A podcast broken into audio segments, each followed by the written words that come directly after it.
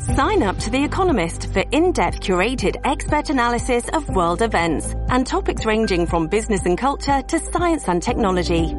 You'll get the weekly digital edition, online-only articles, curated newsletters on politics, the markets, science, culture and China, and full access to The Economist Podcast Plus. The Economist is independent journalism for independent thinking. Go to economist.com and get your first month free. So a question was asked of me on my TikTok. The right seems to be experts on messaging, while the left seems to be very bad at it.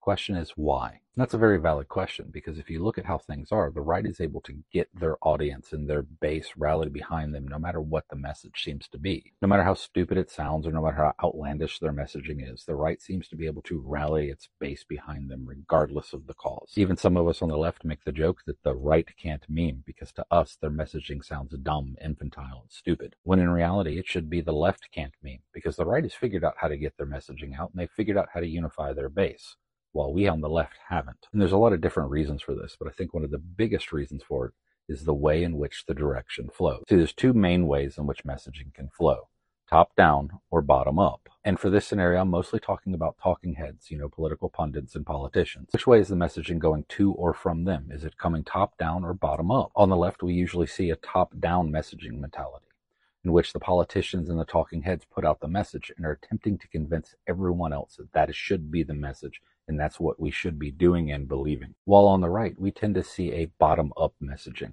in which the base, the party, is telling their talking heads and politicians what they believe. Then in turn, you have right wing politicians taking that same message that they are being fed by their followers and amplifying it, exaggerating it, and boosting it versus those of us on the left, we have politicians and talking heads telling us what we should believe, and they're trying to convince the masses of their message. It's a lot harder messaging system to take a group of people and try to convince them what you want to believe versus feeding into what they already believe. The right wing stance of being anti-LGBTQIA plus didn't originate with the politicians. It originated with their party base, the general population. Their talking heads and politicians just realized they can rile up their base and profit off exploiting the homophobia and transphobia that already existed within their party. Another example is the NRA didn't invent the they're coming for our gun fear that you see within the right. They just listened to their audience base and saw that there was already a fear of gun confiscation within right wing voters and they took that and ran with it. Now compare that with the messaging on the left from the politicians and the talking heads. How many times do we complain that our politicians don't listen to us? We tell our politicians on the left that we want things like universal health care, Medicare for all, student loan forgiveness, action against climate change, action to reduce gun violence. We tell them what we want. We give them the message. We give them the actions that they want to take, but that's not what we get back from them. Most of the politicians and talking heads on the left sprinkle little bits of that into their messaging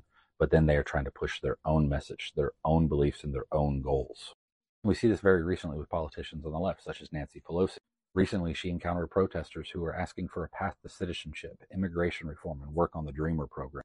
And instead of listening to those protesters and hearing the message, the message that she should be pushing, because the people are there telling her what they want, she fought back, stating that they didn't want to listen to her. We mock the politicians and talking heads on the right, claiming that they're stupid. No, they're not stupid. They say stupid things, but in reality, they're smart. They say dumb stuff, but they're smart. They do their research and figure out what their people want to hear. And that's their message because they're out there listening to their voters. They figure out what their voters are worried or afraid about and what their voters want. When Trump pushed the lie that he lost the 2020 election, he did that because he knew that his voters were worried about government corruption. Because again, he says dumb stuff, but he knows how to research his market.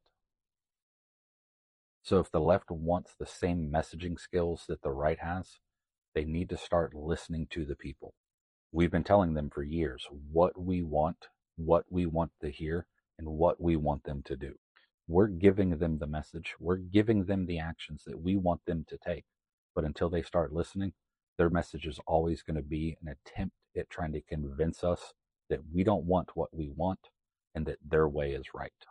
That doesn't work, and things are going to need to change.